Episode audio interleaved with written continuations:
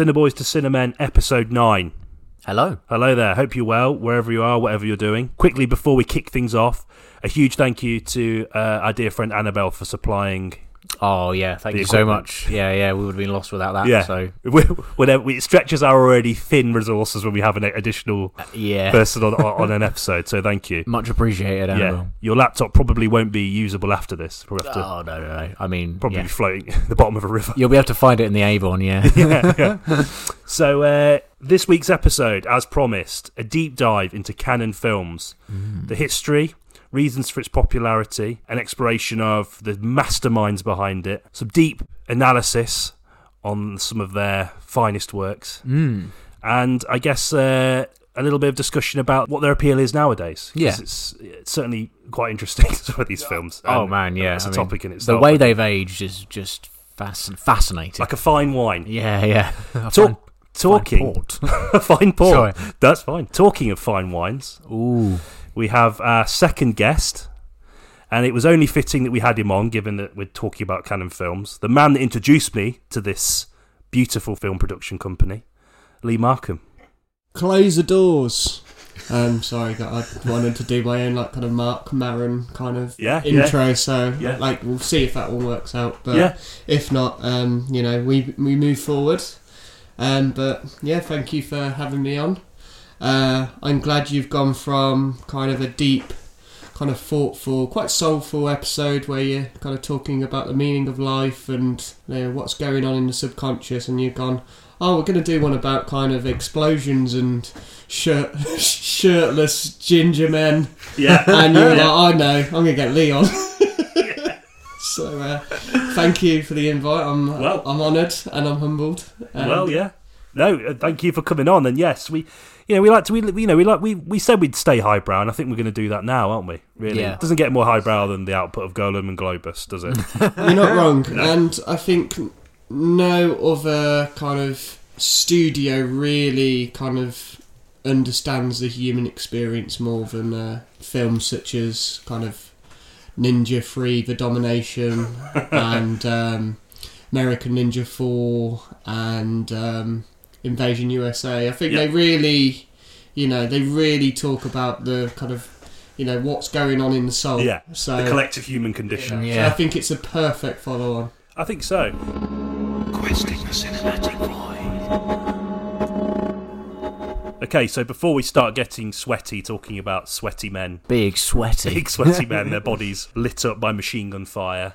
Isn't this a Sweaty Boys to Sweaty Men podcast? Sweaty boys, to sweaty, yes, yeah, yeah. It's funny. I have noticed as the podcasts go on, I do get sweatier. Yeah. The act of just sitting down and talking about films like makes it like it makes me warm. That's the closest we're going to get to exercise, isn't it? yeah, yeah, yeah. Talking about films. Fucking hell. Um, I guess before we start getting into the sort of yeah the main meat of it, I thought it'd be quite interesting to sort of probe you about the sort of the appeal or the, the appeal of Cannon Films output for us. Because the reason I ask you is because I'd I'd seen a couple of the films, but I'd never made the connection to the studio. Uh, and it was you that said there's this film studio called Cannon Films.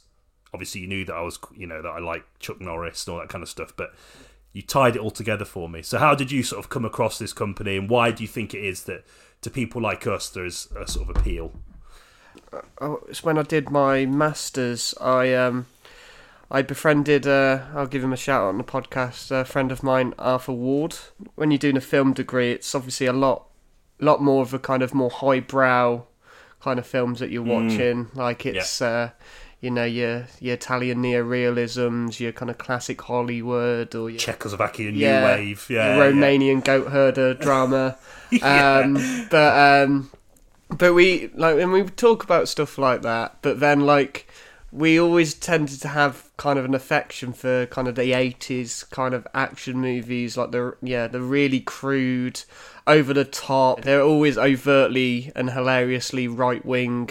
Not that I agree with the politics, but there's always just something funny and crude about Yeah. almost like right wing art. It's always just there's no Yeah. subtlety whatsoever. Yeah. Yeah, agreed, Uh, yeah. And um, we'd talk about it more and more, and we'd watch more films together, and we'd watch so many of these films, and then the the Cannon Films logo would always come up on these films, and you knew whether it was going to be like really entertaining or really shit. You knew that it was going to going to be entertaining when it had the Cannon logo in front Yeah. of it.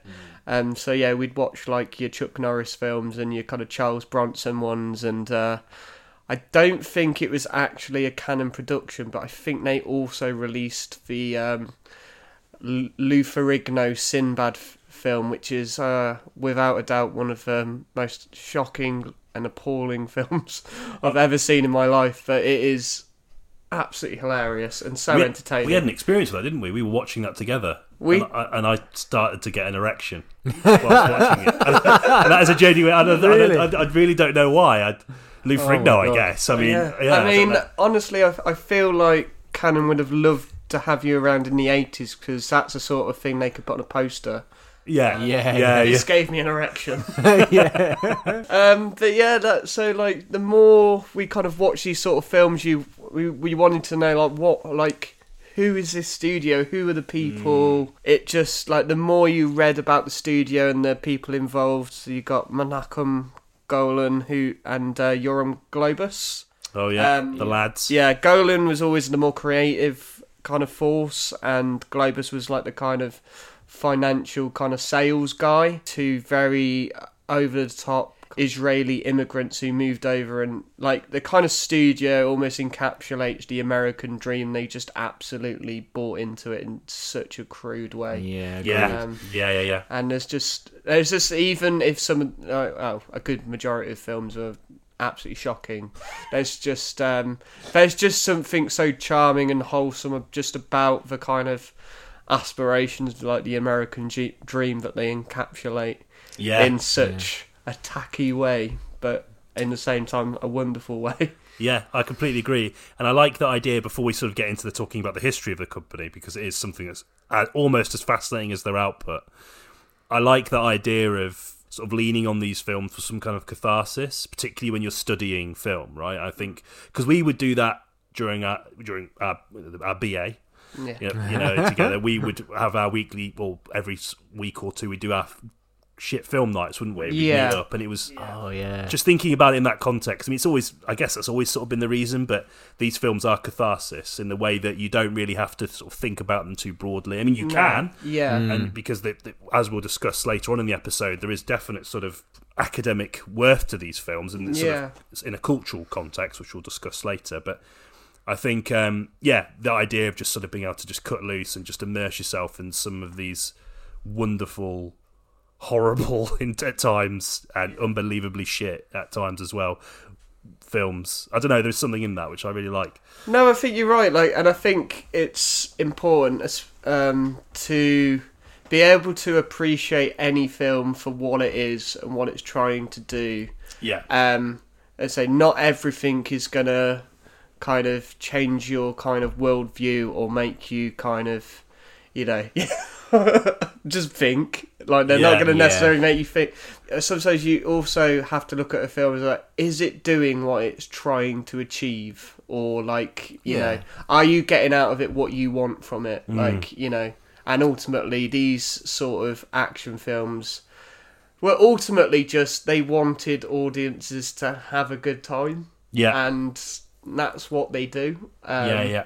and it's important to appreciate those as well because it's very easy to get down especially when you yeah when you get into kind of film academia like it's very it's very easy to get down the route of kind of dismissing them and just ignoring them or just not engaging with those anymore but it's in a way that's also still what a lot of the joy of cinema is it is the trash Yeah, yeah. you know Yeah, they're like they are. They're plain sort of dumb fun, aren't they? They're sort of.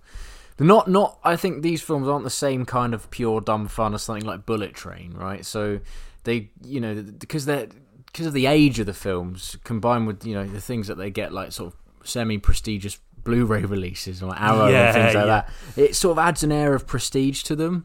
I always Yeah, think. I think it's like it's like you're visiting a museum or something when you're watching them, and they're, they're like a window into into the past and what people enjoyed in the 1980s. So yeah, there's some merit to them to this day, and they're just I think in that respect they're just fascinating.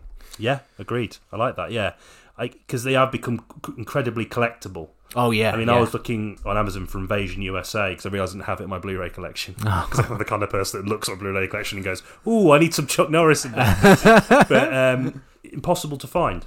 So it's really collectible these things, and um, Hmm. yeah, it's an interesting point I'd not quite considered. I like that.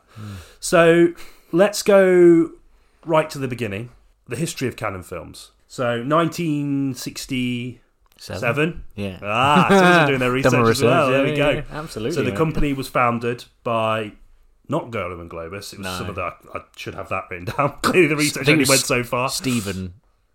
I don't know his surname. Stephen, yeah, Steve, Steve. and it was a company that, weirdly, in a sort of similar vein to how they would operate when Golan and Globus took over, to some extent, in that they would, it, they invested low and scored quite high. Yeah, yeah. So they had a few releases, Oscar nominated, made quite a lot of money, Mm. and after a couple of real strong hits, they um, end up a few years later Yeah. uh, facing bankruptcy in 1979. So 1979 is when our lads Golan and Globus come along, Ah. and uh, they um, they they purchase the company. I think I think ultimately, I mean, most people who like would watch a Cannon film or know at least a little bit of Cannon films will mostly know the Golan and Globus era. Yeah, Like that's the kind of mem. That's when they kind of go from a micro production company or kind of mini studio into at least attempting to make themselves into kind of one of the big five or six studios and try Yeah. and take on your kind of Universals and your Warner Brothers and your Columbias. They they have a they obviously do a similar thing where it's going low budget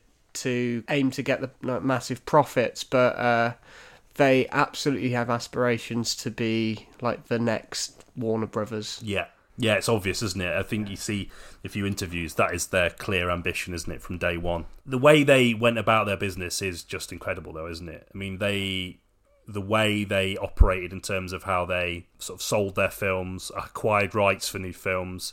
I mean, these guys were so cocksure. They would sell pictures for films or sell films that weren't even being developed. Yeah, yeah, they would at Cannes, didn't Yeah, they? yeah. They used to go to Cannes and be like, was like just a, a, a salesman, effectively. yeah, wasn't just he? imagine a film Yeah. Yeah. and go to Cannes, the, mo- arguably one of the most reputable film festivals in the world, Oh yeah, yeah. and just not even have anything, but sort of still manage to sell shit. I just don't get how that works. yeah, they'd wing it. They'd just, you know, they'd go, they'd go to Cannes, and they'd have meetings the whole time. They'd, uh, they'd put a big show on. They uh, like, um, I'm sure you guys did as well, but got a lot of research from the documentary Electric Boogaloo. Yeah, Oh, yeah, Um, yeah, yeah.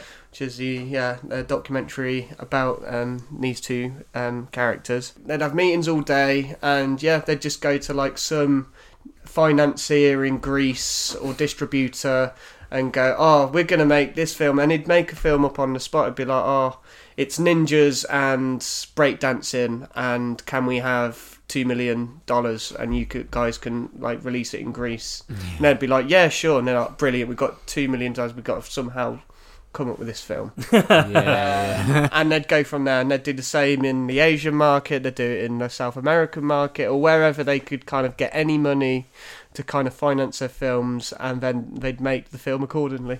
Yeah. Uh, They also um, they have a bit of a checkered history of intellectual property. So uh, missing in action apparently was one of them heard about James Cameron's story treatment for Rambo Part Two, First Blood. Part Oh Two. yeah, yeah, yeah, yeah. and yeah. uh, and so they were quite reactive. They weren't like, although they they kind of would they had the ability to come up with films on the fly. They were reacting to what was happening. They weren't really being that innovative, which is not by no means a criticism, but it does speak a lot to if you watch a lot of their output. It's like it's being reactive. oh, absolutely. Yeah. I think, and also I think one of fi- um, they did uh, I think a bunch of. They did Breakin', and they did a sequel to that. Breakin', which was apparently a, actually quite a good film. Then they did a sequel called Breakin' to Electric Boogaloo, which is considered one of the worst films ever made. um, but apparently that just that, that that idea originated just from his daughter telling him like she likes breakdancing. Oh, really? And then he's like, "Oh, I've got to make the next breakdancing movie." And then there, there we go. You got two of them. Cheers, fellas. Yeah, oh, oh, Yeah, I love that. I love that about them, and, and it's interesting you picked that point up as well because they were they were about the Rambo two Yeah, thing because yeah. they were people that they would have their obviously had their ears pretty close to the ground of what Hollywood was doing, yeah. and they would hastily create just ape a film in King Solomon's Mine. Oh, You're yeah. basically just yeah. obviously mugging off Indiana Jones. yeah, these guys were unashamedly prepared to do these things. Yeah, and I just I, that's really admirable. You know, even Yeah. if like missing an action isn't. I mean, I, I don't. To be honest, to be honest, I don't have a particular reverence for Rambo two anyway, so I'm not really that bothered. But It's weird that James Cameron wrote a story treatment Yeah, for it. yeah. but like you know, like they would go right, get Chuck Norris in, we'll make a revisionist Vietnam War film. You know, and the other thing about the Missing in Action um, series is they actually shot the second one first, and because it was um, basically so bad, they thought we cannot. Like, So they were supposed to shoot Missing in Action one and two at the same time, and the first one that they shot was like so bad, and Chuck Norris apparently did not look good in the film or whatsoever. They did, and that is a hard thing to do. yeah, yeah. you know, it's quite an art in itself. Yeah. But it was so bad, they were like, okay, you know, we need to do something here. And they got another director in for the, which was supposed to be the second film, and realised that was actually a much better film. I think they uh, reduced his dialogue and just focused more on what you want from Chuck Norris, which is just kind of shooting people and kicking people in the head. Uh, and I'm still were waiting like, for a stage production in Othello, but I mean, carry on. Well, you know, I've been in talks, um, but sadly, he's not got back to me yet. But um, you know, one can dream. yes. Yeah, so they ended up releasing the second. So missing the so missing in action is actually missing action too. Yeah, it's mad, isn't it? Like a Um, weird prequel, but yeah. yeah, but and it was purely just absolute instinctual winging it. Yeah. and going, all right, this one's better. We've got to put this one out first, otherwise they aren't. They're not going to watch the other one. yeah, we'll hook them in. Yeah. If the second one's shit, it doesn't matter. Yeah, I like that, which it is. The second one is dreadful. Yeah, I like that. And it, what I find it really fascinating about them as well is obviously we a large portion of this discussion will be sort of more focused on the sort of NAFA end of the spectrum on their of their output. yeah. Um, but they managed to sort of for a long time chug along quite nicely, making the sort of missing in actions, the Delta forces, the American ninjas, etc., etc. But they also could make highbrow stuff. I mean, they managed to sort of like have sort of almost run these two things parallel, yeah. which I think, I mean, it's not unheard of. But the fact that a company like that who operate like this with these two sort of cowboy film producers can then Yeah. also because it sort of suits them the the sort of the trashy B movie action stuff. Yeah, yeah. But then all of a sudden they're also making quite highbrow stuff. I mean, that's crazy, isn't it? Yeah, like I said, they, they, yeah, this is where the kind of aspirational kind of side comes in. Because uh, obviously they- they were very successful at making the, the, the low budget action films with like a massive profit. Um, but they, yeah, they had aspirations for something bigger than that. They wanted to be prestigious, they wanted to be respected. And I think some of that must have been from the kind of like immigrant dynamic of being the kind of like Israeli outsiders in Hollywood just wanting to be kind of accepted. And in doing so, they kind of went away from the kind of low budget kind of action kind of model. They'd still make them along the years, even in the later years, but they would uh, cut that in with um, kind of very high budget, very indulgent films from kind of very respected directors and it's admirable in a way and like you know you got to give it credit but yeah they would give like they gave directors like Jean-Luc Godard um It's a Shakespeare thing, wasn't it? yeah he did, he did a version of Othello Uh, There Uh, we go. You see? oh wait no King Lear, King Lear, they, um, it, yeah. they also did a Othello as well yes, they um, did. Yeah. yeah. um They did. They put a few plays on, or they tried to put some plays on. Did they? Yeah. Yeah, yeah. wow, yeah. I didn't know that. and Um, um yeah.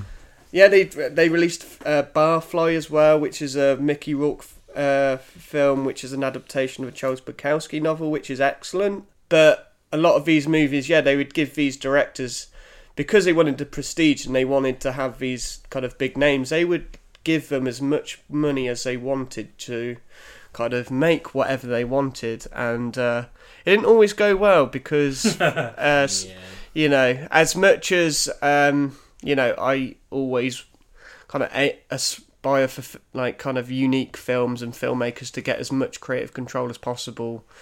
You, you sometimes when it goes too far, you start to understand why studios give notes Yeah, and um, yeah, some of these films would.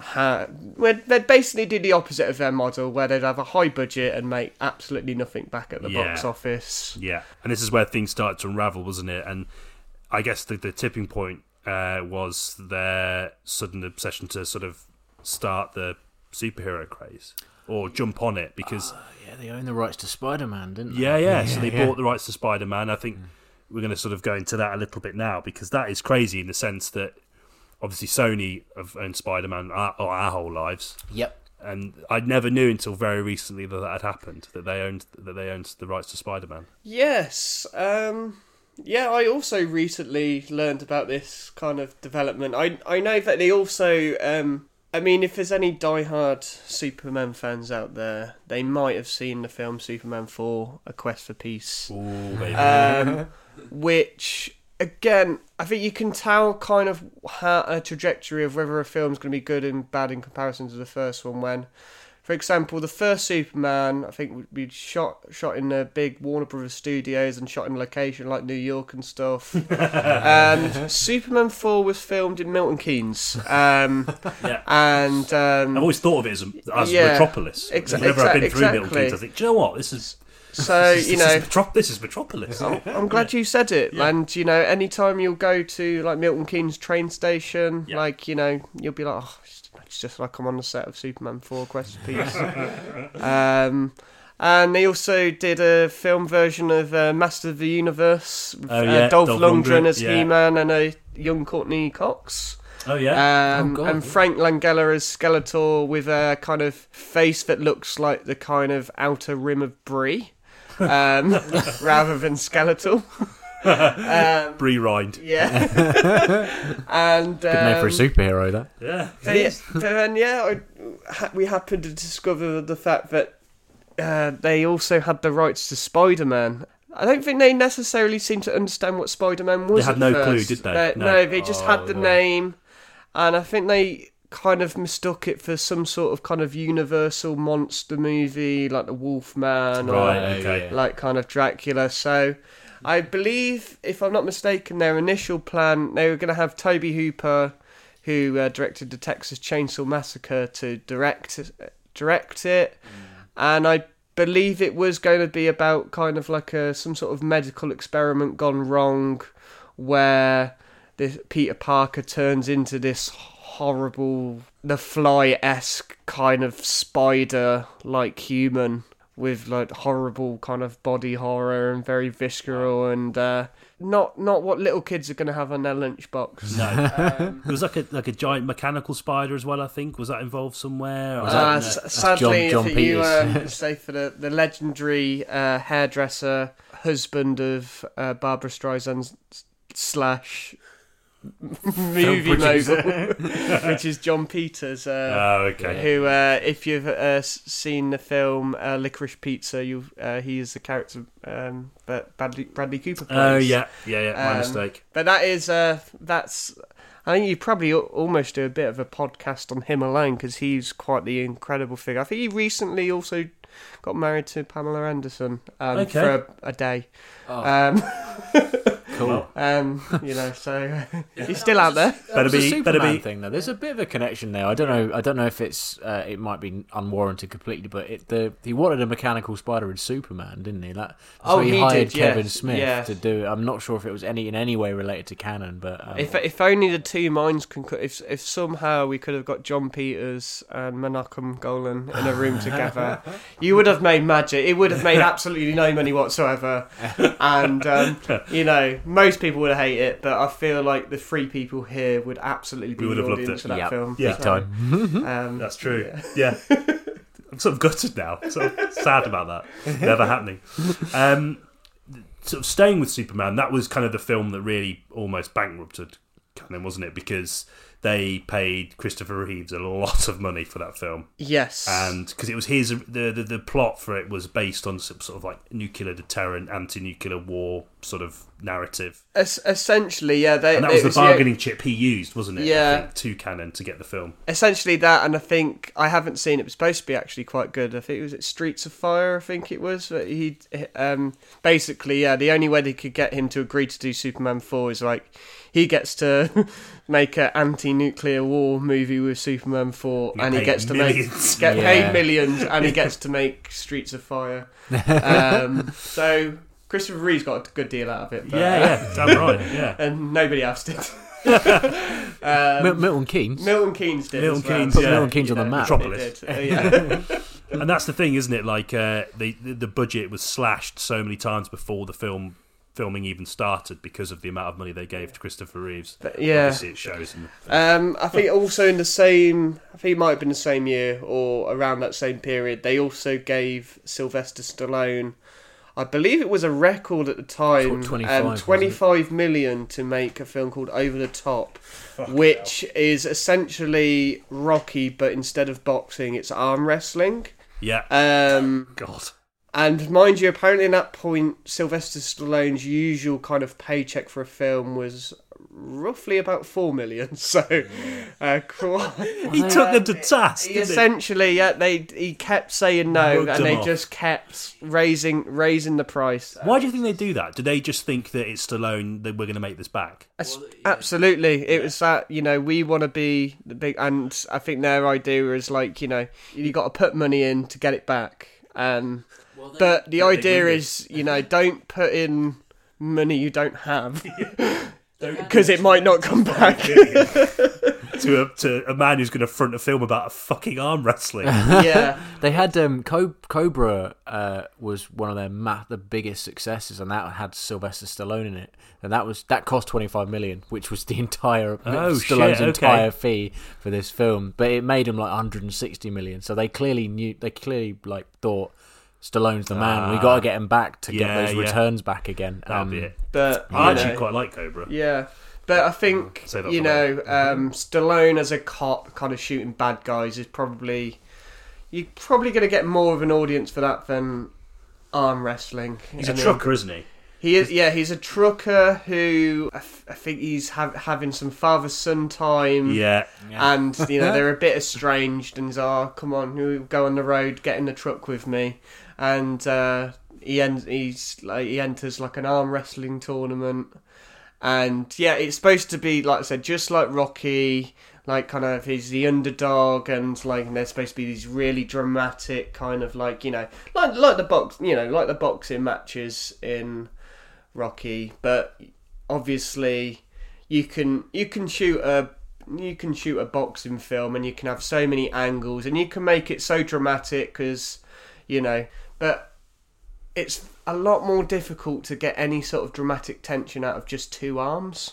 Um, it's not really much tension especially something which uh, is usually going to last about 20 seconds. Um, you know there's not much drama in that and um but apparently uh, Menachem Golan uh, thought otherwise. I just love the idea that the only way that Stallone's son in the film would ever dream of reconciling with him is by winning an arm wrestling competition. Well, you know, this is where I have to come in and confess. Um, it's how me and my own father bonded. Was that just you two in a shed in Skeggy, shirtless? Were you there?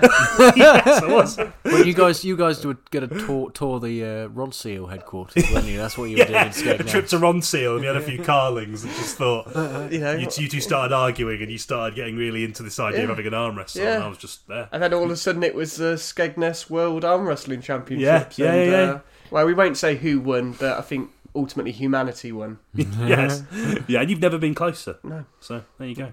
So okay, then let's go into some of the films in a bit more detail then, because we've sort of talked about uh, Golan and Globus's sort of um, both barrels approach to uh, film creation, distribution, the way in which they would unashamedly tack themselves on to sort of major cultural moments or pieces of work to sort of make money, as you alluded to. The fact that they would fucking spunk money up the wall on an arm wrestling film and a shit Superman film. so these people, you know, are fascinating. But I think their films say, as in a way that I think I sort of alluded to this earlier, but I think it's what a real rarity that this ethos within the company is so representative in the films they make. I really feel like it's like the sort of almost at the heart and soul of their films. Um, but recently, we, we we undertook for you guys, of course, we undertook a little a little trip through one of their most beloved franchises, Did indeed. uh, and uh, I think it's a good place to kick off the discussion. The Death Wish series. of course. Yeah. Uh, Charles Bronson's uh, riding high after the success of um, the Magnificent Seven And the Dirty Dozen. and the Dirty Dozen, yeah, and then he probably this is the defining moment in his career, is it not? so, so it's probably like what he alone is like most famous for. That'll be his most famous standalone movies, I'd say. yeah, Yeah. yeah, yeah, yeah, yeah. You know, like he was in the other films, but I feel like they also like they have like the likes of Lee Marvin, Steve McQueen, and stuff like that. There's a lot of star power there, isn't yeah, there? it- this is like the first, for lack of better word, what and what we use now. It, this was his franchise. Yeah, agreed. Uh, the first film, I mean, we'll talk about them all, even though the first film is not a Cannon film, is it? No, that's a Paramount release. Paramount. And the fifth film was actually funded by uh, 21st Century Films, which was which was it Golan's? Yeah, Golan's, Golan's uh, follow up. follow up after Cannon went bust. um, but we'll talk about them all anyway because I think it makes sense to. What is it, do we think, that makes this film so popular? If we consider it in the context of the action film, so if we think about well, the action film in the 80s had such a uh, place culturally, I guess to me, I would feel that it sort of very much tied into the American ideology at the time. Yeah, or the sort of dominant American ideology at the time. There's a lot of obviously literature around this. You know, the hard body being, you know, the, the sort of muscular nature of these action heroes like Stallone, Yeah. like Yeah. Schwarzenegger, becoming these symbols of America's cultural superiority, and almost sort of inviting this sense of um, a sort of fantastical representation of that of that ideology. Yeah, like an uncorruptible, impervious driving force. Yeah, Which is like, yeah. It's like every man for himself, which is like in itself a very kind of American ideal, isn't it? You Yes. know, the, the, Yeah. the American dreams. You can do it on your own. You know, like it's yeah, and with the sort of total disregard of any kind of official policing as well. Yeah, they're allowed yeah. to go about their business. Like obviously, Death Wish. Is it three? He he is working with the police all of a sudden. Yeah, the police seem quite happy. Yeah, Yeah. And this is what we're going nicely then to the discussion about Death Wish is that we're moving away from the sort of almost the. There is a lot of fantasy still in Death Wish, a lot of troubling fantasy, which we'll unpack in a moment. Yeah. But it's the domestication of the action hero, isn't it? It's taking it away from, you know, the sort of like the the muscles and the military background and plonking it in a sort of semi relatable character. Yeah, it's uh, the the films are almost in a way. It's like the uh, it's it's quite clearly the kind of middle class sphere of kind of both the working class and the kind of underprivileged. Yeah. Um, yeah. like you know that all all people in the inner cities uh, anyone who's a minority anyone Fucking hell, anyone who is basically is not middle class and uh, you know doesn't wear a cardigan uh, is probably gonna mug you and maybe uh, do something a bit more sinister to you Yeah. and uh, Yeah, You if know- you're not an architect, you're not worth Yeah. it. You're not worth the time. Um, I do also think it's important to add that um, one of our beloved uh, co-hosts uh, also happens to s- also happens to share the same surname Yep. uh, with. Uh, you know, we cannot confirm whether um, Ben Kersey is any relation to Charles Bronson's character of Paul Kersey. Yep. Um, we, you know, we'll need to do some sort of kind of DNA test to kind Yeah. of figure that out. Oh But- yeah, I was told that Kersey was a type of cloth, but I'm now skeptical after Yeah. having Yeah. seen Death Wish one, two, and three. I mean, Uh, ideologically, you're quite similar. yeah, well, of course, yeah, yeah. Do you like either architecture or violent murder? Uh, I don't know why you said or because both of those things appeal to me greatly, Oh, as you both know. Uh, vigilante justice is something I dispense uh, in the night time, which is when I have to dash off in about half an Yeah. hour actually Wow. to, to make a start, cleaning up the streets of Bristol. Yeah, well, of yeah. Any any people, I refuse to acknowledge desperation. Kersey by name, Kersey by nature. Yeah, yeah. I'm glad you mentioned that because I completely forgot. Yeah, Kersey. And Yeah. and the, also the other um, thing I realised when doing a bit of research on these films, so uh, the original um, novel which uh, Death Wish is based on, the character is actually not called Paul Kersey either. It's actually Paul Benjamin. So yeah.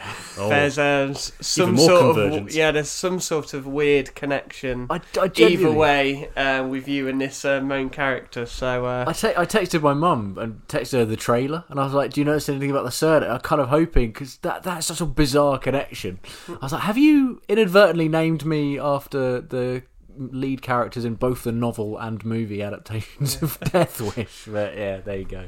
Uh, no, yeah, it's it is it is quite troubling. I mean, they haven't aged brilliantly in that respect, have they? In terms of like the the God, way no. they portray society, like it, it really appeals to that that kind of people's um it appeals to people's basic sort of knee-jerk problem-solving capabilities. Yeah. Before you actually think about uh, something, you know, it's just like, oh, we can do this. We'll just destroy everything and yeah, start yeah. again. And- spot on there. Yeah, I think that, and it, it, it doesn't play well today in that respect. No, although no, not at all. obviously we're we're kind of viewing them as a as an artifact, right? And Mm. almost as a comedy in a slightly I strange think way. Um, They haven't, you know, you can you can look back on them and think like, Jesus Christ, some people actually used to think like this, and perhaps still do today. But it's almost funny how yeah. overt it is, you know. Well, I mean, there's ultimately like they they are in many ways qu- enjoyable films. Like there's Yeah. there's a ridiculousness. Like the action is entertaining, and I feel like there is just something. All like there is always if you take away the kind of any sort of political message from it, and there is something just enjoyable about revenge in a film. I think because you know it's in a film and you know that you know this isn't reality. This is ultimately some lunatic's fantasy Yeah, of what he time. thinks revenge is. Obviously, it is definitely troubling that they have to um, portray and show absolutely disgusting kind of acts of violence and there's sexual the- violence, yeah, sexual actually. violence and They really over egg it, don't they? More and more. yeah. Particularly in the first three. It gets worse, the sexual violence, doesn't it? absolutely And it serves the plot in no no no way at all. It is Yeah. just absolutely one a technique for the director to get some breasts on screen, Yeah. and like it's a way for him to go. All right, he's going to shoot whoever he wants, consequence free, because he deserves it. Because all these horrible things have happened, and he needs to get vengeance. Um, so it is like it's they are all an, an, like you know a moral to say- Conundrum. yeah, to say a conundrum's a kind of understatement, isn't it? Like it's uh, you know you were playing at it's um, you know moral acrobatics to kind of uh, like justify it, but. If, as long as you learn not to take it like serious, Yeah, um, like you can get enjoyment out of the kind of cartoonish kind of revenge violence, but obviously, like it's also important to acknowledge how kind of troublesome it is. Um, but that's yeah, that encapsulates a time that yeah, in, in, it's absurd to say that there were, yeah, I mean obviously yeah, a lot of middle class people. That is sadly how they saw what you know how they saw kind of inner cities and kind of minorities. That that's awfully how they saw them and like in a way it, it is like an artifact of the time yeah. just even watching them Agreed. Yeah. Go on, Ben. Sorry. No, sorry. I, just- I just think like obviously police corruption in America around that time was rife, right? Especially in I think it was Los Angeles and New York. Am I right in thinking that? It was mean, just yeah. like really quite troubling in itself, and so this film could be viewed as a sort of response to that. Uh, as a kind of like, well, we have no other choice. We have to take the law into our own hands. You Yeah, know? yeah, yeah. Um, but also, you know, you've got a sort of sixty-year-old Charles Bronson, and there's the object of his affections is quite often like a 25 year old journalist or something. it's Yeah, like, yeah, yeah, "Ooh." and it's funny to think about it back then, but it, it's portrayed as an entirely like genuine romance. yeah. You know, it's just quite Yeah, funny. It's interesting, isn't it? I think um, the, the the deprival of nuance is central to the popularity of Cannon films output, isn't it? I Yeah, think, yeah. Um, like, and, and within that deprival, as you've as you've sort of touched on, or both of you touched on, is that that's where the sort of troubling aspect of it is in terms of the popularity, because when people view something a certain way, they're not going to want to think, well, it might be some social economic reason that's deeper than just someone being evil. Yeah. You know, Yeah. but the Cannon films can't do that because if you have that, then you can't have the violence. Yeah, yeah. So it's it's I don't know. I find that I find that element sort of fascinating, and that's sort of like the, the appeal of these films in particular, or, or these films in general. And I think what you said both said of them as cultural artifacts is really true. Mm. And I think if we're going to reflect on periods of history as one should with a critical eye, then you should view the culture that people were consuming at that time, warts and all, right? Yeah, oh, yeah, It doesn't yeah. serve anyone to sort of just ignore these films and pretend they never happened. no. Um, Um, and I think that's why it's really important that these films are watched. I, mean, I don't want to say that that was the reason for us watching, you know, American Ninja, for example, uh, although it's laced with deep social commentary. um, but you know, there, there is something about that, about sort of reflecting on these films, seeing the funny side of it, but also acknowledging the danger, the dangers of that, the Yeah. dangers of depriving nuance, the dangers of viewing cities and vast communities of individuals as you know subhuman almost Yeah, yeah. and deserving of Paul Kersey's brand of punishment. you know what I mean? Um, yeah, I, I think that's just a really fascinating point. Um, well made by both of you.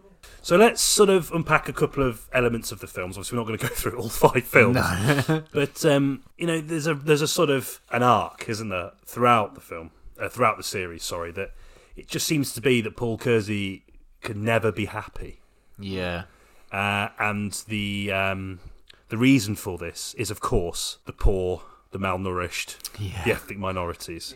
Uh, you know, peddling drugs and causing all sorts of. Um, well, being the main instigant- instigators of the social and cultural rot at the centre of America, Yeah. in his Yeah. eyes. Let's sort of jump into that a little bit. I mean, what is your favourite ver- one of the of the five? I think I think I'd have to say Death Wish Free.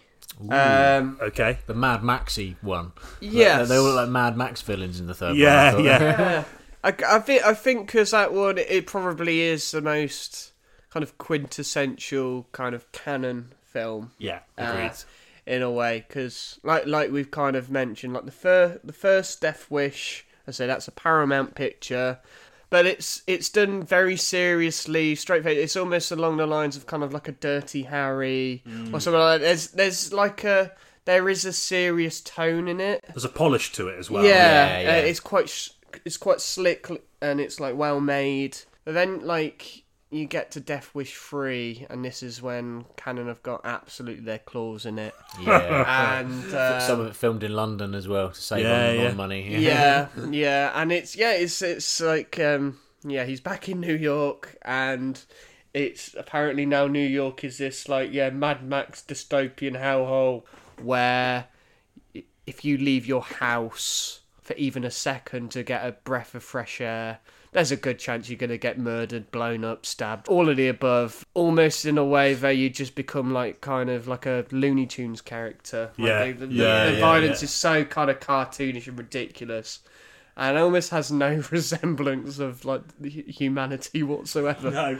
Um, No. But you quite clearly can tell, even a writer or a producer, whoever has uh, told the writer what to write, is that it, this is somebody who obviously has a lot of money and has not entered an inner city ever, and this is this is what they've read from like a right wing newspaper.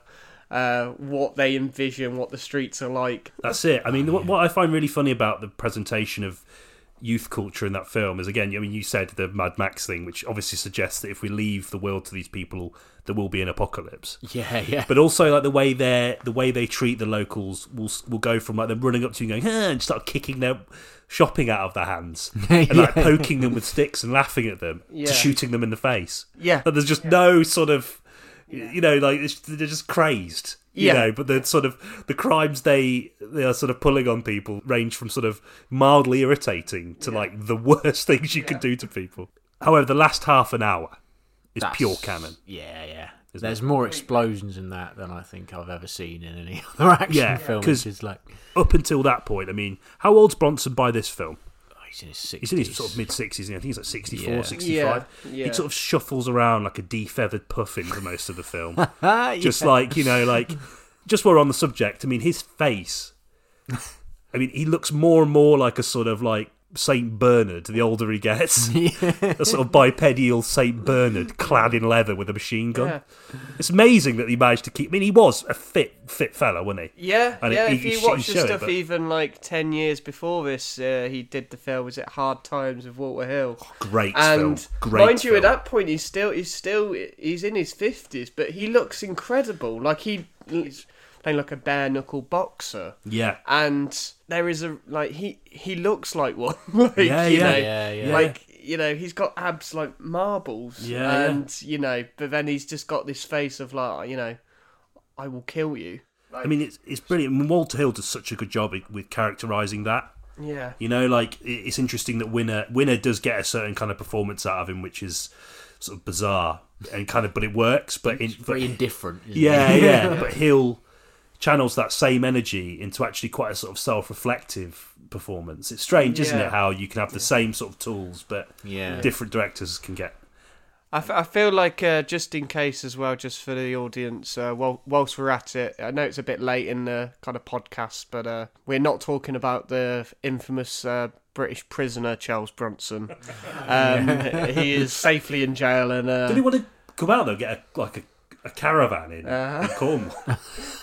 this is the this is the English Charles Bronson, not not not Death Wish. Not Charles the Bronson. deceased Charles Bronson. Yeah, he's actually not dead. He's Yeah. he's faked his own death and lives in a caravan outside St Ives. Well, maybe if some, if there's some sort of kind of like, um, you know, I can imagine like a documentary on Dave Uh, with the two Charles Bronsons in a caravan in yeah, Cornwall. that'd be Yeah, great, yeah, wouldn't it? It would, Like yeah. a Frost Nixon interview. yeah, Yeah, I'd be- going fishing and stuff. Yeah, Massive, yeah, yeah. Be That'd be wonderful, awesome. Yeah. yeah. But I mean, he's still there's still physicality to Charles Bronson, though, isn't there? I mean, in the third one is probably the most physically demanding in terms of like running around this sort of like sun scarred urban mm. nightmare with a with a variety of ridiculous weaponry. I mean, I really like, really like. In terms of the context of Death Wish, I love the last half an hour. In a sense, it's like I think it's the most sort of overt rallying cry for the kind of like older male. Yeah, you know the kind of older bloke a lot of these are probably war veterans. Yeah, uh, the film sort of is very explicit in that particularly world war ii veterans. One guy who has like general patton on his wall and bizarrely has two fully off auto heavy machine guns that he bought back from the war yeah. Just But put, it's just- put just- him in his rucksack. yeah yeah just carry them through Well, listen, you never know when you need it, Yeah. and everyone has lots of things. Like, look how many kind of like bags for life we all have. yeah, that's true it's Yeah. no different. You know, you got your bag your life, you got your, you know, your browning m1 machine gun exactly. Yeah, yeah, it- yeah. You know, that's true Safely stored, stowed away in a cupboard. yes. But that's the thing i love so much about that in terms of what we're talking about in terms of the the, the cultural artifact is that this the third one is an explicit rallying cry to those kinds of people. Yeah. these people look out the window and tut and think the world's gone to the dogs because all of these values that they uphold or used to uphold in their eyes are crumbling. Mm. This is you know and it's it's the most visceral sort of visual representation of the disconnect between the old Yeah. and the young you know oh what i mean man, you just sort Yeah. of, they're just refusing to believe that it might be them that are changing. yeah Not- yeah it's yeah not necessarily the world, and they they were once those kids, right? yeah yeah but, um, but it's yeah fascinating. In the last half an hour, I mean, 1985 was a great year for seeing spoilers, seeing the villain get blasted out of a window with a rocket launcher. yeah. Invasion USA did the same thing. I think I think this film and Cannon in general had, had a real art of um, making cars inexplicably explode. Yeah. Um, oh yeah. You know, Brilliant, it, it, it, it, you know, you could go. I don't know what they put in these cars or something, but like, you know, you could just scratch the, you know, the car with a key and it would explode. Yeah, like you know, there'd be like one tap, like you know, one shot with a gun, and all of a sudden, like you know, it's like Hiroshima. Yeah. There's a bit in the third one. Is it the third one where he, she goes to he goes to get his mail, doesn't he? And she leaves the handbrake Oh, off. Or that is the weirdest. The way they the way they explain that away is hilarious because we did a little marathon last week. It was very it was very lovely, Yeah. uh, but we couldn't quite hack Death Wish three, could we? Because we're all old and we all work nine to five Monday to Friday jobs. Um, but we watched the second half the following day, and the way they explain away her the, one of the, like his love interest death, like he just pulls outside a house, pulls outside a mail, goes, "I need to get some mail."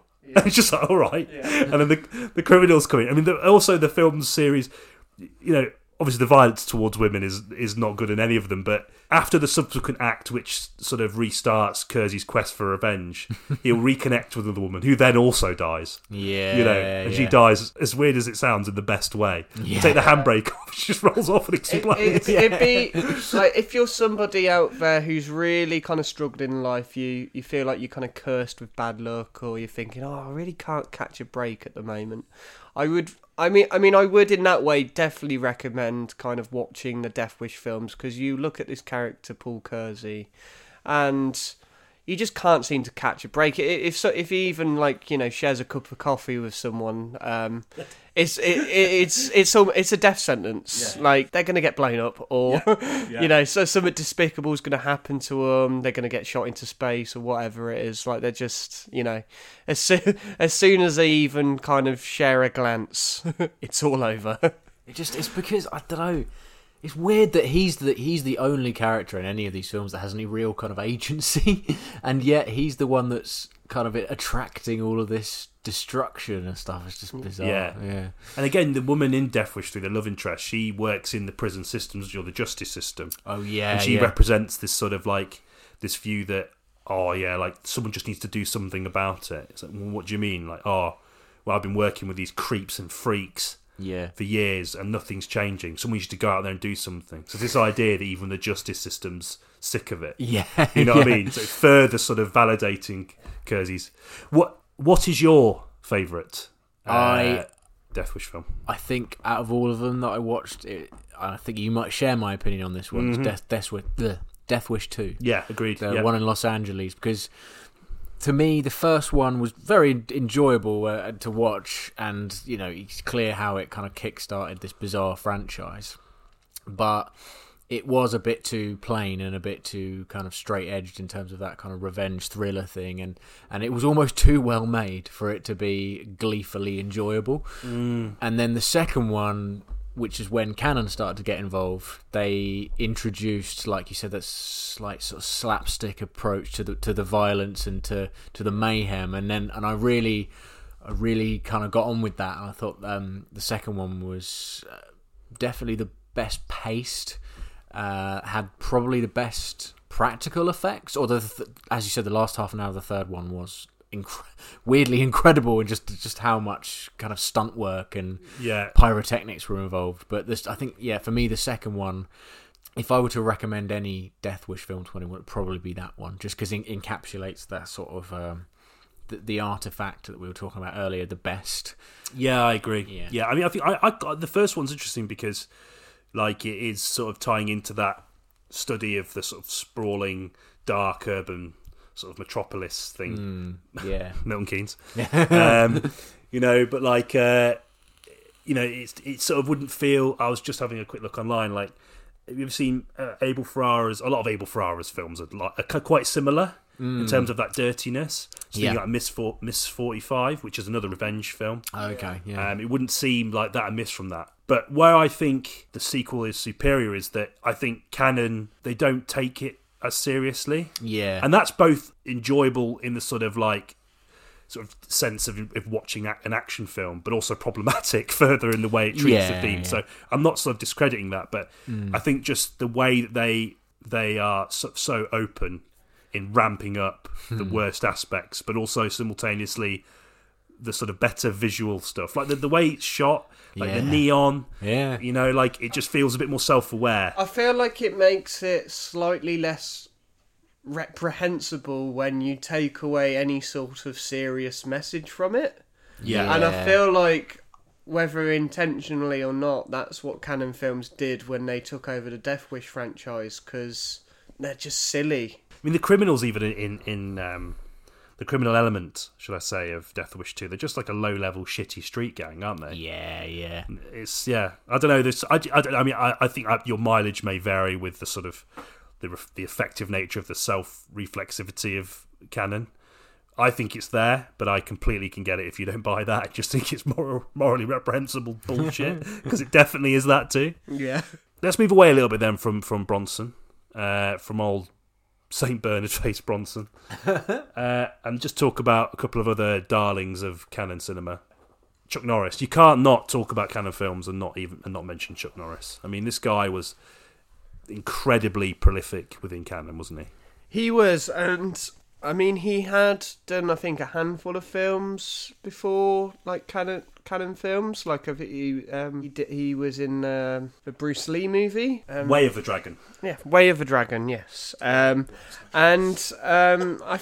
I believe he'd done a, like a handful of things. He was like a before that he was a famous kind of martial artist, and but other than that, he hadn't really broke into films yet. But um, when uh, Golan and Globus got their hands on him, um, they were the ones who transformed him into, at least for the 1980s and for the kind of action genre, into a household name. Um, Yeah. Beyond just Walker Texas Ranger, right? It was something else that uh, Oh, more yeah. additional people could all of a sudden digest. Well, um, well, yeah. Uh, it's just this would have been kind of pre Walker Texas Ranger, but like this, like I think before, yeah, he was mainly still in the martial arts kind Oh, of shit, worlds. Slash semi known for the Bruce Lee film, but these guys were like, right, we want this guy to be our action hero. Okay, We've got yeah. we've got Charles Bronson, but you know he is getting on, and we need someone a bit fresher. Yeah. You know, um, you know, who can do the stunts, who can, you know, legitimately kick ass.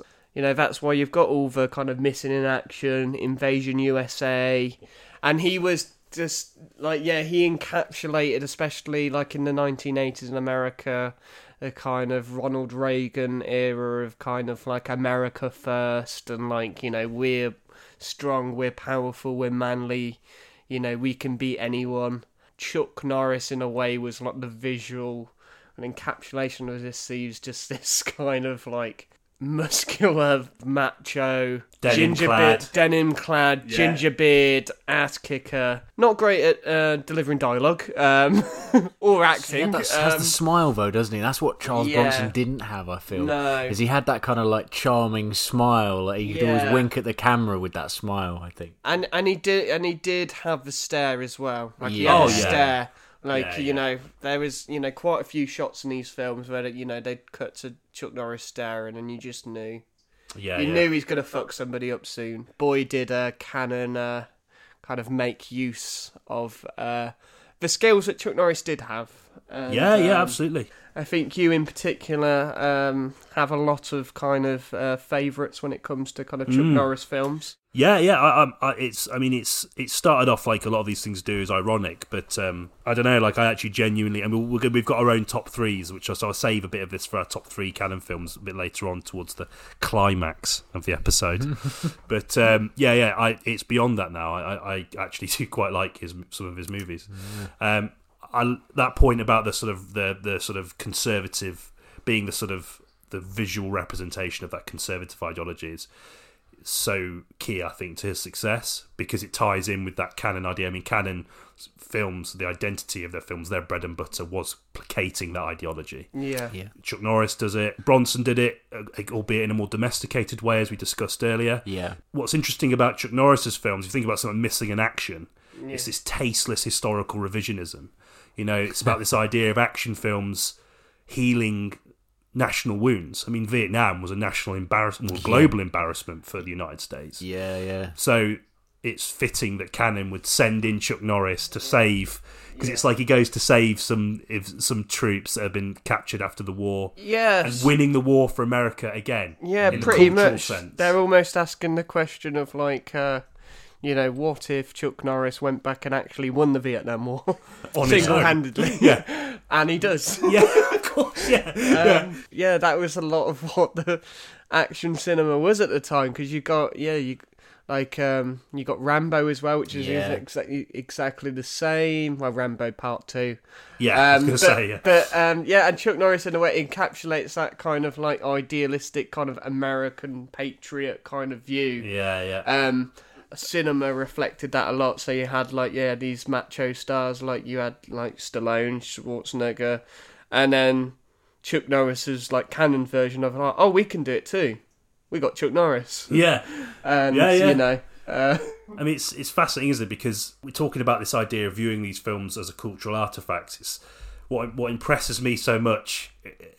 Not impresses actually when I think about it, but the way that Cannon are so sort of aware of the separate sort of enemies that America faced. So it's Vietnam at first, Yeah. then it goes on to Russians, and then it's terrorism with Delta Force. yes, The sort of the threat of terrorists on your home patch Yeah, you yeah. know, or at least sort of threatening the home patch. Yeah. These wars previously, the, the enemy is this sort of like um, unknowable entity that's sort of everywhere, but not really a threat to you day to day. Yeah. In the sense that it's sort of more tangible. Whereas now the act of like you know terrorism, ta acts of terror, you know they do that as well with Delta Force, don't they? yeah, yeah. And Lee Marvin's in Delta Force, isn't he? He is in Delta Force, yes, and um apparently this was um, so with uh, with the Delta Force. Um, I believe it was a film reaction to an actual kind of plane hijacking in yes. the eighties, Yeah, yeah, yeah. Oh, Christ, and really? uh, it really happened. And apparently, um, Didn't Globus Menachem- direct it? uh, Menachem Go- Golan did, Oh, and sorry, yeah. he. Um, so apparently he did get a writer or some sort of assistant to actually go to Lebanon to actually kind of like do a little bit of journalistic kind of research into what's going on. oh my Fucking god. so That is could- unlike Cannon to do that, isn't it? Yeah, it absolutely is. Just so then he could make a Chuck Norris movie out of it. Where That's proper journalism. that is. if only the is. Guardian started doing that more, If only. Yeah. If only. will they send Chuck Norris into an acid party in East London? yeah, you know, this is what you know. You look at all the, you know, the all the garbage you kind of read in like the Sun and the Daily Mail and stuff like that, and you're like, oh, you think all that? You know what? Why don't you go and write a Chuck Norris movie about it? Then I'll be Yeah, interested. Um, Chuck Norris and Abi Titmuss. yeah, It's I'm, gl- I'm, glad, I'm glad someone's finally thinking about putting those two titles together. like that. Yeah, That is yeah. that is my De Niro and Pacino. That is. Yeah, Uh, you yeah, know. yeah. Some people say Al Pacino and Robert De Niro and Heat is like the pinnacle of cinema, and I'm like, we're not there yet. No. Norris, Titmuss. Yes. Yeah, agreed. Do you guys do you guys think that um, you know pre I'm thinking sort of pre 9/11 there was a sort of a, a refusal to acknowledge vulnerability Yeah. with, with the United States and especially in their kind of creative cult, uh, cultural output and it was only after 9/11 that they sort of started to realize like that it was I guess okay to Yeah. appear vulnerable in the because a lot of like post 9/11 films were m- more portraying them as victims, right? Uh, Yeah, and, yeah. and kind of, uh, or at least so, reflect- showing some sort of flaw. yeah, yeah, Whereas here it's like, oh, it's all right. We'll send the Americans in. yeah, exactly, Basically, yeah, absolutely everything that Team America was parodying. exactly, Oh, yeah. yeah, yeah. I mean, they're still Eventually, riding the twenty high. years later. Yeah, They were riding the high of kind of the you know post World War Two and all- the, the victory of that, and that continued Yeah. right the way through till 2001. It's bizarre. It is. I mean, I think if you consider the historical backdrop of why that is as well, in the terms Mm. of the the eighties, is that you're still very much in, in the Cold War, right? Yeah, I mean, yeah. Um, and it is obviously a war. You know, obviously not much action in terms of military action, but it's an ideological war, isn't it? And I think that's you could argue why so much of the message in action cinema is more about the image of America. Yeah, you yeah. talk. You said that before about sending the Americans in; they'll set it right. You know, Mm. it's almost this sort of reassurance to not only the Americans but America's allies that they're the best ones Yeah, through the yeah. action film. they're the ones that are going to save everyone. Yeah. But it's interesting you bring that up. That sort of vulnerability coming in when the act of terror actually happens internally, Yeah, yeah, it starts to be more open to the idea of being victims as opposed to saviors. yeah, yeah, Yeah, exactly. And, interesting. and it's still that whole thing is still a recruitment tool. Uh, the the idea of you know we're, we're victims here, we need saving, but it's just interesting that that didn't happen pre uh, pre 9/11. Yeah. I don't know. Yeah. Well, why would it need to when you got Chuck Norris? Yeah, exactly. Yeah, yeah, and Charles Bronson and Michael Dudikoff. We can't not talk about Michael Dudikoff. I think he's actually arguably the most likable one out of the three. Not even arguably, definitely. He is. He is. You know, you can't talk. You know, similar to kind of Chuck Norris, you can't talk about Cannon films without talking about the American Ninja himself. Oh my god. Michael Dudikoff. Yeah. This film, this film is. It's it's almost like it's kind of more. It's like a more ch- charming kind of Chuck Norris, essentially, and more handsome. Yeah, and Like- more likable. And less concerned with right wing ideology, it seems. No, no, he's just you know, like obviously the film is still absolutely layered with, uh, you know, Troubling, you know, sort of race politics. Yeah, and- yeah. Um, you know, and again, that Cannon are asking the important questions. What if you know the sacred martial arts of the East get given to an American? yeah. And um, yeah, American Ninja's that Michael Dudikoff. I think before this, he'd like he'd only done a couple of films. I think he was like a supporting character in one of Tom Hanks's early comedies or Oh, wow, something okay. like that. Um, and he's got this kind of like he, you know he he looks he's got like a he does look like James Dean. Like he's got a kind of He had a James, James Dean, Dean kind vibe of to look. him, yeah.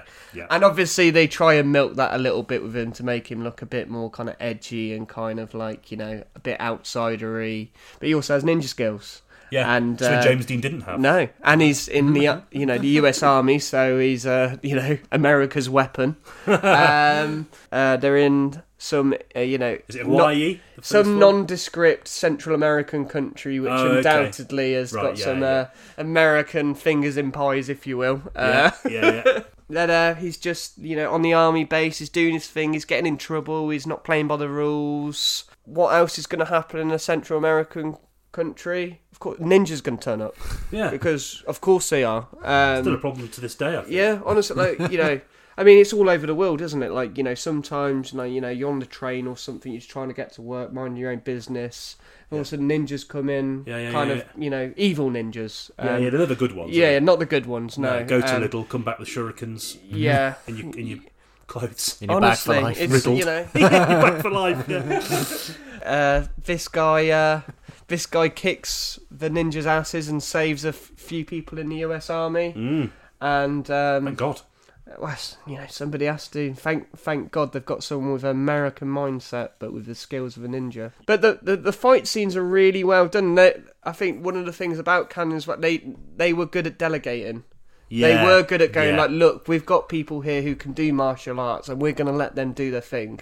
yeah. Like we're not going to, you know, do do your flips, do your kicks. They, it was a it's a very well choreographed movie in terms of the fight scenes. Yeah, yeah. Like, Yeah. and you know, Michael Dudikoff is a quite kind of charming presence. Yeah, he's and, likeable. and and yeah, like it, you know, he's not Marlon Brando in his prime, but he's he's a quite good actor. Like he's He's not bad, is he? He's not terrible, no. Like he, you know, a lot of the films sometimes were lacking kind of acting skills, but he's he is good. What do Um, mean by that? But uh, with the American Ninja um, film, it, uh, there's a side character of Steve James, which oh, uh, baby. Yeah, yeah. which uh, blossoms into a kind of multi-film kind of partnership between uh, Michael Dudikoff and uh, Steve James, where they did a few kind of action movies of similar ilks, and you know they're a very good double act. Brilliant. a very good double Yeah, act. You know, Steve James, who um, is this um, very muscular African American kind of like he's he's more of a although I think he also was a martial artist as well if I'm not mistaken Okay, yeah, I believe Um, so, yeah. but like you know he's more of the brawn muscle whereas like Michael Dudikoff's more flips and kicks Sleeker. yeah, Yeah, yeah. Um, you know, they're almost like the Teddy Sheringham and Andy Cole of uh, the 80s action cinema. I wondered if there was going to be a football metaphor. I thought it was only a matter of time, yeah. yeah, it had to, it had to fit in there somewhere. Yeah, uh, you know. I'm not complaining. Yeah, wow. At least it's like an hour in. I haven't gone straight in with Yeah, the you football need one, to go in straight in with You a yeah Teddy Sheringham reference. Yeah, great. I, I love it. I mean, I, I seem to remember us thinking the second one was the best one. Am I right in remembering that? Because we watched them together. It was quite a while ago now, but I I seem to think we really enjoyed the second one the most. I think you're correct. Because it ends in it's got that sort of typically bombastic Cannon style ending, which ties beautifully with ninjas. So It does. It does. Yeah. Sadly, they only do the two. They they only do the two American ninjas together. There's there's two more after that, which uh, the less said about them, the better. yeah, Um, but the first two, they got the beautiful kind of you know the the bromance between Dudikoff and James, yeah. and um, similar to De Niro, Pacino, and uh, you know. Sheringham and Andy Cole. Sheringham with Andy Cole, and Norris and Titmuss, you know, the, the Holy Trinity. yeah, Um, yeah. Well, yeah. and, uh, It says a lot about Cannon films because we sort of talk about them having this sort of um, finger on the pulse. They really cashed in on that the martial arts craze, didn't they? Because the martial arts craze exploded in eighties in the eighties, didn't it, in America? Um, and they had loads of ninja films. They did. They And did. um, I don't know. I just think it's really great that they they cashed in on that and they do such a good job of it. They did that. Like I think they had a trilogy. I think I've mentioned one before, but they had uh, they had Revenge of a Ninja. I think Return of the Ninja. And yeah, Ninja III, The Domination, all kind of. Con- I think they're considered like a loose trilogy, even though they're completely unrelated. I think they share one cast member.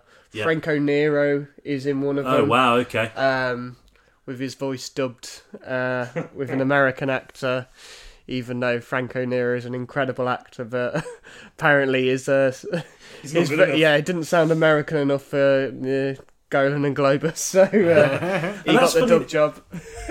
That's funny as itself, isn't it? It's this approximation of what they think America wants. You've said this before about the out, the outsider. Yeah, I think that's such a fascinating element. They're they're sort of deciding what they think American culture wants and needs, Yeah, and yeah. yet they get it right. They some they obviously they they really seem to understand it's like I was when the I climate when I when I want. when I watched the um, Electric Boogaloo documentary, a lot of people said like you know occasionally they did have the finger on the on the pulse, um, but it is obviously like you talking about two fifty something kind of Israeli guys trying to kind of talk to a younger American audience. yeah, yeah, And yeah, sometimes that's going to hit, and sometimes it won't. And even in the hits, there'll be things which are slightly askew yeah. and then yeah. sometimes they're very askew. It wouldn't be Cannon without some yeah. sense of naffness, would it? No, no, and but you know you you do appreciate just the fact that they're kind of swinging for the fences, and you know good or bad, you you gotta respect it and you gotta appreciate it. Yeah, Agreed. Definitely. Yeah. Right. So before we conclude this discussion, I'm going to ask uh, you first, Ben. Ooh. Top three Cannon films. Okay. So Cannon are known for their breadth of genre. We have focused mostly on action and a little bit of discussion about a couple of other filmmakers they work with, but they really had a real broad range. yeah, they I'm hoping did. to yeah. reveal that with our top threes. so go for it, Ben. I feel like um, some of these are going to overlap. Uh, we're gonna we're gonna have joint favourites here, but um, I'll go from quickly. Number one, in no particular order, uh, Runaway Train. Okay, That- I've not seen this, you know. Oh, which it's yeah, fantastic, man. It's just like two escaped convicts getting on board a train in Alaska, and the train is a runaway train. Like it's definitely inspired films like sort of Snowpiercer. It's especially uh, maybe only in like a visual sense, okay. uh, and in a, in a kind of plot sense, but it's like it's really good. Won a couple of Academy Awards, I think. Wow. Yeah, um, yeah, yeah.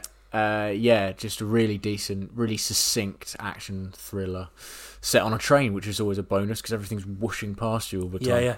The original Um, script was written by Kurosawa, wasn't it? Oh, Original- There was really? a rigid. There was a script bounding round that was it was rewritten, but Kurosawa Yeah, pushed yeah. the original idea. Yeah. Oh, okay, that's really interesting. Yeah, yeah. This is this I have to. Uh, I also had Runaway Train as one of mine, and I agree. It's it's like it's be like the the scenes on the train are just so beautifully shot. It's incredible, and you have to say if it if it wasn't a Cannon film, it would be like considered like an like I think like an all time classic of like Hollywood action cinema. Yeah, definitely. But I think co- one of the unfortunate things is like you know when you saw the Cannon logo before a film, it immediately takes some people out of it, and it just inherently gets taken less seriously. yeah, But it is like it's incredible. It's Jon Voight, Eric Roberts, mm. and you know, it's incredibly stylish. It's brutal. Yeah, it's very real, tangible kind of great, Yeah. great stunts again. You know, so that they're it's strange that Cannon films are. Uh, I, I didn't think they'd be as great at stunt work as they were, but I, mean, Yeah. I suppose that that speaks to their background in Yeah. martial arts cinema, maybe. And I think this is one of the ones when they were going down the kind of giving kind of artistic directors kind of carte blanche to do whatever they want. I think this was one of the more successful Mm, iterations of that, and this is where it was actually kind of successful. yeah, I'm not sure what the box office was like, but in terms of like actually making a fine piece of cinema, yeah, really. Railway Train actually kind of fits the bill there. yeah, definitely, yeah. Um, give it a watch if you haven't. Um, it's fantastic. Yeah, I will. Um, yeah, I'm, I, I did try and dig it out in prep for try and find it. It's actually really hard to find on Blu-ray. I've got, I've, I've got the Blu-ray. Yeah, I'll yeah, lend it it. you. love, yeah, I'd love to, love to. Go on then. Number number two, Number two uh, will be Texas Chainsaw Massacre Two. solid choice. Yeah, yeah I yeah. mean, just su- in stark contrast to the first one. yeah. I mean, we've talked about this already in the past, Lee, but just the fact that Tobe Hooper was like, you know what, I'm not doing the first one again. I'm going to do something else instead. I'm going to do this, and it's just like it's like a theme park, a really horrible, nasty, Yeah. with, with those quite naff sets and like blue and purple lighting everywhere, Yeah. and um, it's just it's a gnarly, gristly piece of work. Um, It is. yeah, I love what I love so much about it is that it's a great sequel in the sense it really doesn't share a lot of DNA with the its predecessor. no, I think we've sort of said this before, but always mention James Cameron we talk about sequels because when he talked about the relationship between Alien and Aliens, in the yeah. sense that he can't make Alien again, why would you bother? yeah, And Texas Chainsaw Massacre is equally a landmark moment for the horror genre, yeah, a, a- a landmark moment for cinema as far as I'm concerned. I, Yeah. I, it's one of my absolute favourite films. But I love two. Like Mm. I ex- fully because you recommended it to me, Lee, funny I enough, did, and I fully expected to hate it same. on the basis that I just love the original so much. Yeah. And I was a bit pompous about it, but it, it's genuinely brilliant. Well, I, th- I think it's what, like, uh, I don't think many horror sequels nowadays kind of have the balls to do anything like this. Franchise horrors nowadays tend to kind of. They tend to still do successful, but they just run out of steam in terms of ideas because they just. They're trying to do the same thing. Yeah, they're trying. They're you know, and they're trying. They're trying to outscare what it was. Obviously, it's more difficult when you make the Texas Chainsaw Massacre because it was an iconic piece of horror cinema. It's you know it was one of the kind of early pioneers of the kind of you know that genre in the seventies.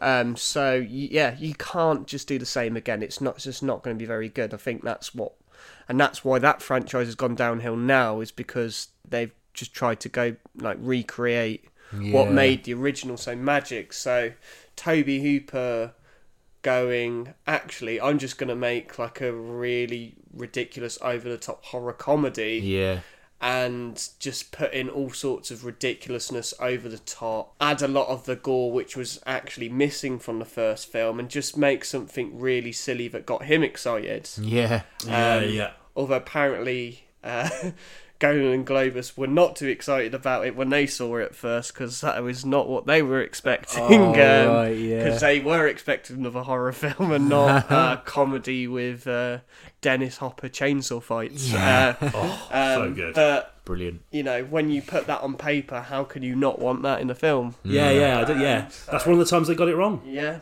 yeah. yeah, yeah. And uh, also to spoil it again, that was also one of my films as well. So it looks Oh, like we're okay. two for two. So we'll have to. Two We're like gonna it. have we're gonna have to see, and this is uh, maybe a bit of tension in the episode whether we're gonna go three for three, Three for three. in who terms of uh, you know favorite think- Cannon films. I, I, th- I think I know which one you're going to go for. yeah, Go it's another Tobe Hooper. It's Yeah. like Lifeforce. Yes, Ooh, yeah. very nice. very Yeah. Is that that? No, no, No, no, okay. no, Two for that's, three. that is nice. Yeah. Go on. I'm, Yeah. I'm going to jump on this after you've said it. but Yeah. I'll just briefly touch on it. Um, it it's a baffling science fiction film, which was it was kind of one of the Cannon. Cannon were very guilty of over marketing their films, and they, they marketed it as like the next big thing. Uh, and it, it wasn't that, but it's really unique as well. Like the idea, it kind of preceded like it follows in the you know the, the sort of uh, hysteria about like sexually transmitted infections Okay, and that yeah, kind yeah. of thing. So it's got some interesting, very slight kind of themes to it. Um, but yeah, it's just a really, really kind of delightful science fiction film. I thought. uh, and Yeah. yeah. made with intention. Yeah, Yeah. hundred percent. I genuinely, genuinely love this movie. There's Mm. no irony here with me. Like, what I love so much about it is that it is sort of seeking to tack itself onto and replicate the sort of quality of the sci-fi leviathans like Alien. Yeah, I mean yeah, the yeah. design worker I think from Alien is involved in this. Yeah, yeah, yeah. Uh, Is it Giger or Uh, is it no, inspired by Giger? Yeah, it was inspired, but I'm sure there's some creative crossover there. But Mm. it's just it reaches so high for the same things, and yeah, look at you know art- artistically and thematically, perhaps doesn't hit the same heights, yeah. and it certainly hasn't had the cultural impact that Alien has. Obviously, No. However, I just I admire so much about that, Yeah. and it actually it, it, it doesn't feel necessarily derivative No.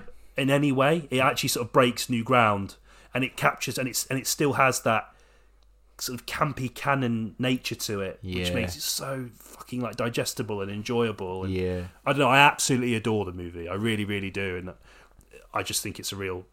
I think it's a real underrated gem, Yeah. just in the sci-fi genre generally. Yeah, it made eleven million dollars and it cost twenty five million. It was a real, it was a real fucking flop, man. Because it was one of Um, Tobe Hooper's like three-picture deal he signed, wasn't it? Yeah, yeah, And um, yeah, it didn't go well for him, which is a fucking shame because I just think it's excellent. It's my second favorite Tobe Hooper film. Like, Oh wow, yeah, no, it is great. Yeah, and it's something like that, and this is where you got to give Canon credit because, like, as much as it didn't work out for them in the long run, they were willing to take kind of bold chances, and it's something which is severely missing from kind of blockbuster cinema nowadays. Like, um, a lot of it, like, there, there is there isn't that capacity to kind of try something bold and out there and a bit weird. yeah, Yeah, Um, yeah. Maybe, maybe Nolan is probably the only person who kind of gets kind of carte blanche to, to kind yeah. of do But whatever he wants. But even then, he's had to jump ship to another studio because Warner Brothers had had enough of him. Yeah, well, I mean, but even he, I mean, he's. I think he is not to sort of not to cut in too much, Lee, but like even he is hamstrung by the demands of placating a mainstream audience. Like Absolutely, we yeah. talked about in an early episode about him, but Mm. you know, Inception's not that inventive. I don't care what anyone says. I mean, yeah. I, I know that sounds really pompous. I don't mind Inception. I don't dislike it, but it's not as inventive as it made itself out to be. I mean, it's. I mean, I think it's safe to say it's certainly not as bold a film as Lifeforce. Damn right, it is. Um, you know, because uh, you know, one thing I will say, um, because I do like Inception, and I do think, I you know, I do think it is quite a kind of inventive film, but it certainly doesn't have kind of space vampires trying to take over London. no, it. And it doesn't try and do It's what it was both. missing. Yeah, Yeah. It doesn't try and do a vampire movie, sci-fi invasion movie, and whatever hell else was going on in that film. um, whilst obviously ticking a lot of Cannon boxes Yeah. for what they Oh, want yeah, as well. yeah. Um, Yeah. You know, in a lot of grat- gratuitous nudity in uh, Lifeforce. But yeah, I don't know. I feel like it was it was basically what Ed Wood tried to do with Plan Nine from Outer Space, doing it properly with loads of money. Uh, d- d- Yeah, did you see what I very- It's mean? a very good Yeah, way of putting like it, like an Ed Wood with talent Yeah, yeah, yeah, yeah, Basically. and money. yeah. yeah. I like that. Yeah, that's cool. Um, That's some good choices, Ben. I like cool. it. Thank you. Right, Lee, go on then. So you- you've obviously you guys have had some crossover, but I can see in your notebook there's one there. Yeah. Yes. Um, I was actually at like you know not to be kind of contrary to a discussion we had earlier, but it's um, a film we've talked about. Inception. Yeah, it's Inception. no, it's um, Shakespeare in Love. No, um, it is uh, American Ninja. I thought it was going to be Delta Force 2 The Colombian Connection. Wow, as much as I do enjoy uh, Delta Force 2, the Colombian Connection, Aaron especially Norris. Aaron Norris's uh, superb direction. Um, you know, It's on nepotism, is it? Chuck Norris's Yeah, brother directing yeah. him. Oh, Aaron's free. Um, What's Aaron and he up to? directs. Doesn't matter. Get about the house. Yeah.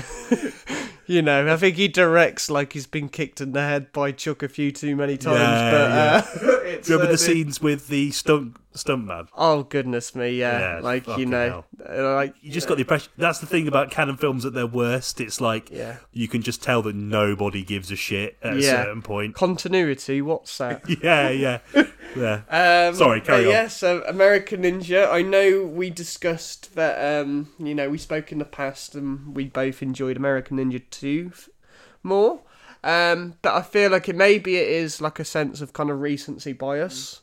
At the moment, I've been well. I'm back in work now, but I uh, had a little bit of time off with a broken ankle. Yeah. Um, not for roundhouse kicking people. It's uh, being terrible at football. I thought it was a Um, particularly aggressive arm wrestle. Yeah. Well, it was a foot wrestle. a buttery foot wrestle.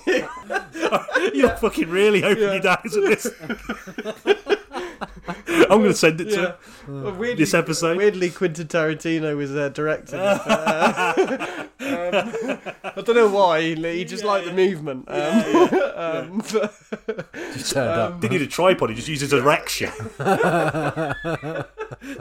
But um, you know, with with with this, I've had to ha- take a lot of time off, and um, it's meant I've watched a lot of films. And at first, I tried to watch films with kind of you know try and watch films you haven't seen before, and like you know discover new kind of uh, cinema. Um, but it got to a point, and uh, one of the evenings, uh, my poor unfortunate girlfriend, who was uh, looking after me a lot of the time, making sure Oh, shout out to Meg. yeah. Yeah, Hello, yeah. Meg.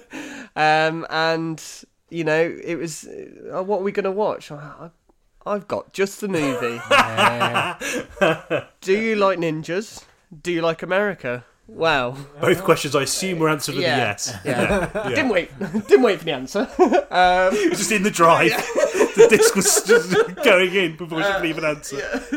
um, and yeah, um, my poor, unfortunate, caring girlfriend who took care of me, I repaid her with uh, American Ninja. And to be fair, we both enjoyed it. We both Yeah. like again, like Yeah, the yeah. things you said before in the film. It's just it almost is the perfect Cannon film because it encapsulates the kind of like crude American jingoism with the kind of obsession with ninjas Yeah. um, using the people in the film who are actually good at martial arts and actually taking advantage of their skills very well. It's a kind of solid enough kind of not well, it's still ridiculous, but in the realms of Cannon film, it's uh, more restraint, even if it is ninjas in Central America. Yeah, yeah. Um, it was one of the films where they absolutely achieved what they were aiming to do successfully.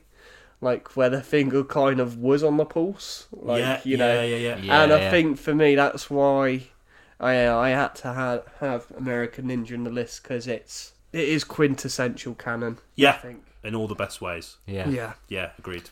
Very good. Go on then, mate. What's your? Uh, did I get two of yours or just the one? Well, I, I was sort of t- toying. So, um, yeah, I've already said Lifeforce. Can't talk about that film enough. But no, you, it deserved overlap, Ben. Honestly, it's, it's, it's brilliant. It yeah, is. yeah.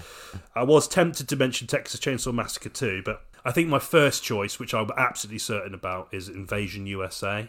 Oh Okay. yes. Yeah. So this is a Chuck Norris action vehicle. Yeah. Hands down, my favourite Chuck Norris film. I again, it's it's Cannon indulging both their best and worst impulses. Yeah. It's sort of like about basically America being invaded by Russians, isn't it? It's Russians. Is it Russians? I I, forgot. f- I, f- I think it's Russians, but then I, f- uh, you know, it's it's it's also that classic thing where it's uh, they just sound foreign, yeah, yeah. and uh, yeah, So the again, fear of the classic, other. yeah, the Yeah, yeah. classic eighties. Well, I mean, Xenophobia. of well, the 80s. yeah, ultimate, and to be honest with you, it hasn't gone away too much, but No. fo- foreign equals bad. Yeah. Uh, well, yeah. It's You know. officially Soviet slash Cuban. Okay. there you go. so okay, so it's it's that sort of yeah, the finger on the pulse of that Cold War anxiety. Who's the man to fucking medicate this? It's Chuck Norris. They invade, and there's honestly some of the best sort of action sequences I think Cannon have done are in that film. There's Oh, the yeah. shootout scene in the mall, and there's that final sequence that is fucking mental, just with like the American military and Chuck Norris fighting in the streets of America, and it ends. Just like Death Wish 3, with the antagonist being blown out the window via a rocket launcher. how is there a better way to end a film? Exactly. It's sort of the bit because you talk about that death stare of Chuck Norris. That's his best one. Yeah. He sort of slowly unsheathes the rocket launcher. It's sort of a bit sort of vaguely erotic. And yeah, yeah. goes, "It's time," and he just. yeah. But it's just it, again, it's that indulge. Yeah, Cannon indulging the the best and worst. And I think that's how they should be remembered. yeah. And I think it's a film that perfectly captures that. Nice. I would recommend it. Um, another film, uh, I would, I was going to say Texas Chainsaw Massacre 2. I'm actually going to go Avenging Force. Ah. Oh yes, Yeah, do you another, another of the Dudikoff James uh, Yeah, yeah. variety. Uh, this one, the weird thing about this one is that it seems a bit more self-critical, Yeah, and it's a bit more that the enemy isn't necessarily an ethnic minority in this film, which is strange for them. Yeah. Uh, but it's, I think it's like white, rich, Am- conservative America, isn't it? That's sort of the enemy in the, in this film, if I'm not mistaken. you're absolutely right. Yeah, which it's- which is weird for Yeah. Cannon to do that. Yeah. So there's sort of element of self reflexivity there. It's also fucking brutal. Yes. Like Steve James's family, including the child, get like shot to ribbons and blown up, and it's fucking horrible. Yeah. It's hilariously horrible. It's Yeah, obviously yeah. the way Cannon do things. It's, Yeah. it's never straight laced. yeah, Um, but yeah, an interesting film. I think that shows Cannon's ability to sort of be a little bit, you know, to talk about not necessarily the problem just being from down below. yeah. It's also there's there's, there's a sickness at the It's top, actually it's- further top reaches yeah. of the American in a way. It's system. yeah. It's it's almost looking inwards at maybe some of the audience that may have again maybe not necessarily intentionally, but like yeah, some of the, some of the audience that might have actually been kind of excited about their other films. yeah, Basically, if this was made in like the kind of like twenty like you know late twenty tens, it would be Trump supporters. Like it's that sort of kind of like mid, yeah, Yeah. middle class white American kind of keep it great, like Yeah, you know that yeah, sort yeah, of yeah. crowds.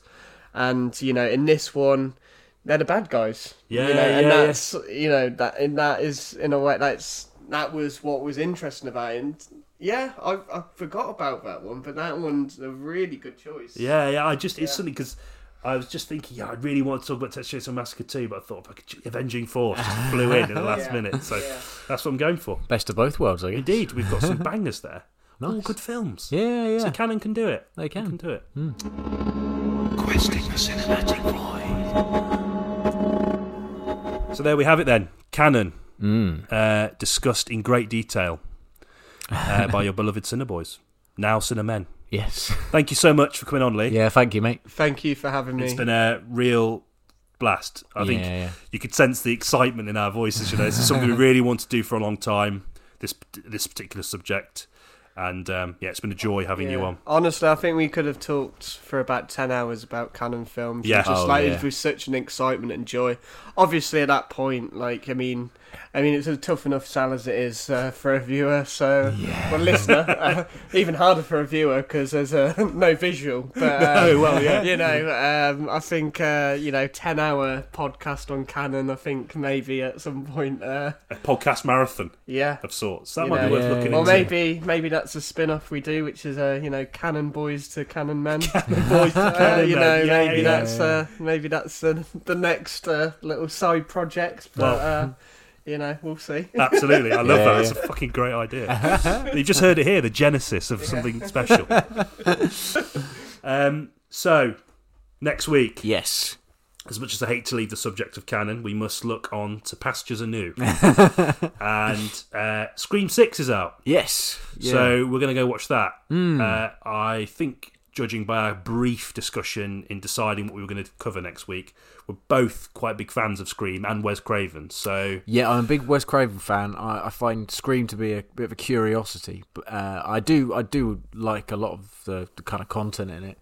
Um, I'm more of a Nightmare on Elm Street man myself, if we're talking about Craven. But uh, yeah, I do. Um, I've got a lot of time for Scream as well. I think it's really interesting. So yeah, Yeah, he's, he's, a, he's a filmmaker that's not afraid to use his, well, particularly Scream, to comment on the sort of nature of the business, the Yeah. movie business, and the genre itself. mm, yeah, definitely. So we're going to do that. So uh, wait for that one. In the meantime, enjoy Cannon, enjoy us, and we'll see you in the next one. See you in the next one. Bye-bye. Bye. bye bye.